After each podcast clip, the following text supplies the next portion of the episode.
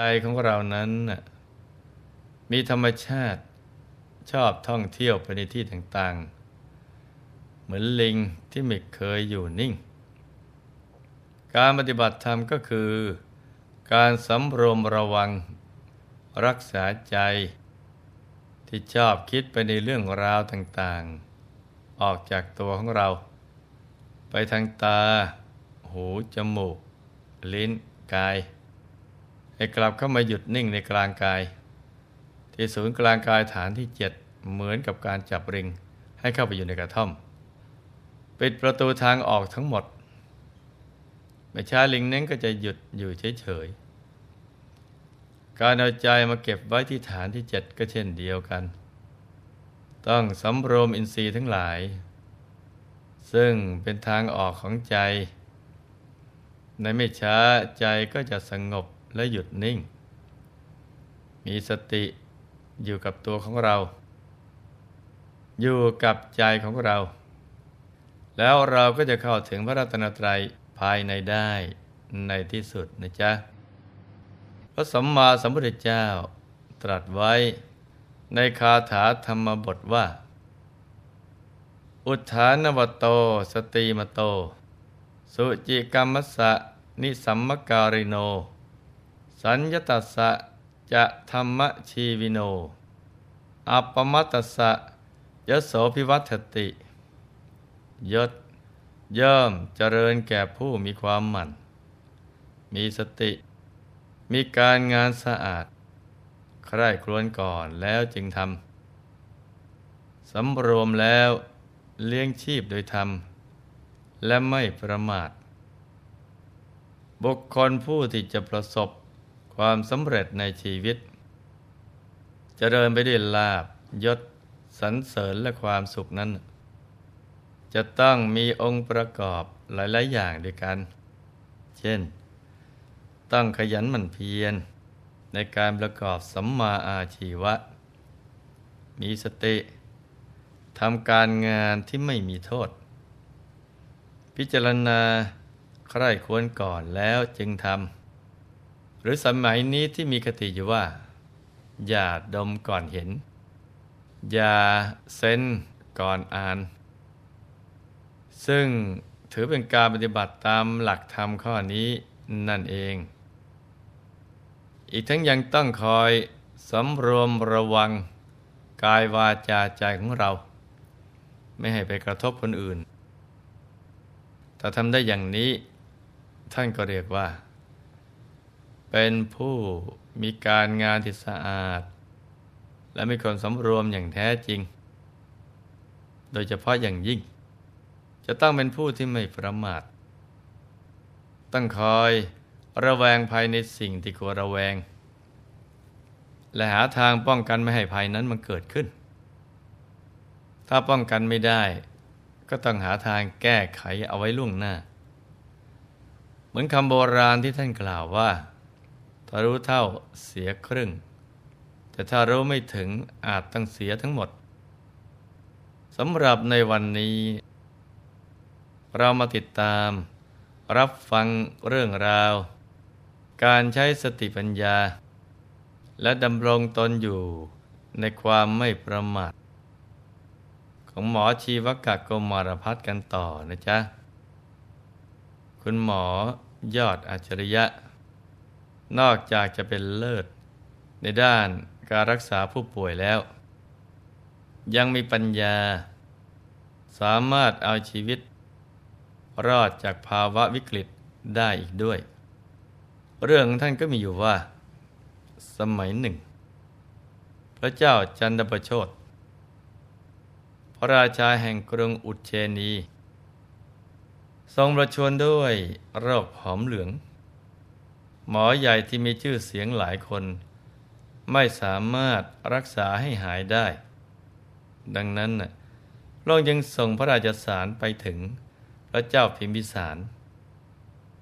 เพื่อขอตัวหมอชีวกะ ให้มาช่วยรักษาอาการประชวน พระเจ้าพิมพิสารทรงคำนึงถึงว่า การได้ช่วยเหลือกันและกัน นับเป็นการ เจริญสัมพันธไมตรี ระหว่างแคว้นอีกด้วย จึงรับสั่งให้หมอชีวกะออกเดินทางไป เพื่อทำการรักษาพระเจ้าจันทประโชดหมอชีวกะมารับพระบัญชาแล้ว ก็ออกเดินทางไปเมืองอุเชนี ได้เข้าตรวจดูอาการประชวนของพระเจ้าจันทประโชดแล้ว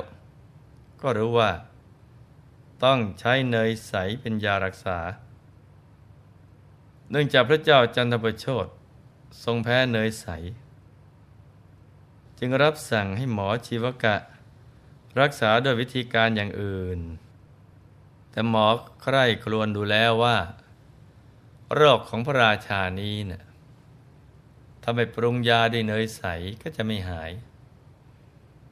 ท่านยังทำการหุงเนยใสให้มีสี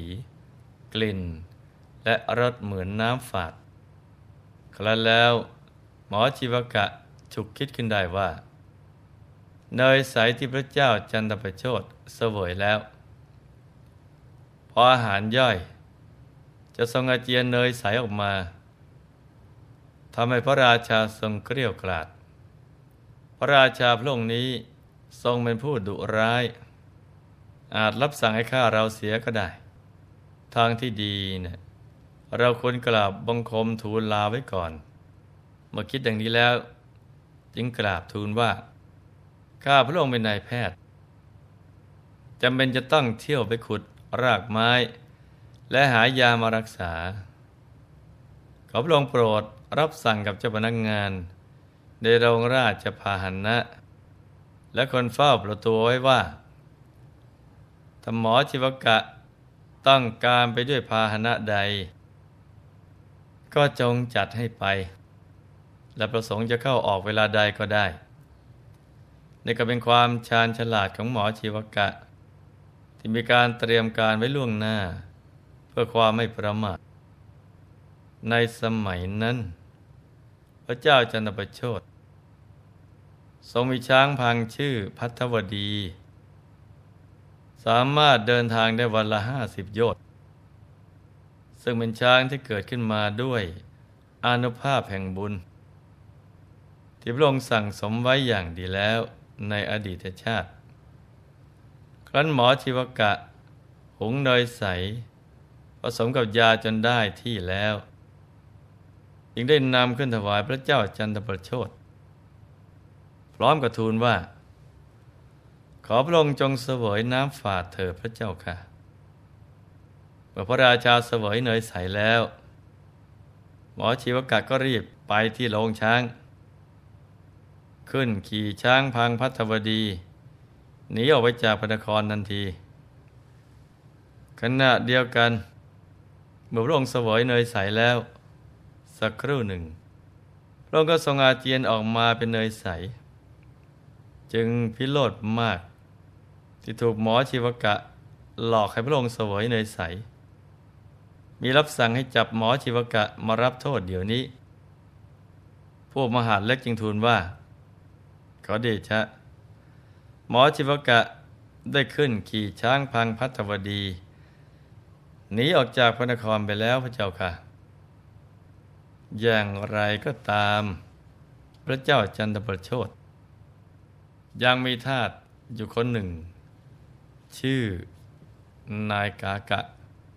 เป็นคนที่สามารถวิ่งได้เร็วและอดทน คือวิ่งได้ไกลถึงวันละหกสิบโยชน์พระองค์จึงสั่งให้นายกากะ ไปตามจับหมอชีวกะกลับมาให้ได้ แล้วยังสั่งกำชับอีกว่า พวกหมอนั้นน่ะมักมีเลขกนุบายมาก เจ้าน่ะอย่าได้รับสิ่งของอะไร จากหมอนั้นเป็นอาขาดไม่เช่นนั้นอาจจะเสียท่าได้ นายกากะรับพระบัญชาแล้ว ก็รีบออกเดินทางทันที เนื่องจากวิ่งเร็วกว่าช้าง จึงสามารถไล่ทันหมอชีวกะพอดีในระหว่างทาง หมอชีวกะกำลังคิดอุบายที่จะไม่ให้ถูกจับ จึงชักชวนนายกากะ ร่วมรับประทานอาหารเช้าด้วยกันก่อน จากนั้นจึงค่อยกลับไปด้วยกัน นายกากะนึกถึงคำสั่งของพระราชา จึงไม่ยอมรับประทาน แต่หมอชิวกะก็หาวิธีการที่จะทำให้ทาสผู้สื่อสัตว์นั้นตายใจ จึงเอายาใส่วิธีเล็บมือ แล้วกัดกินมะขามป้อมครึ่งหนึ่ง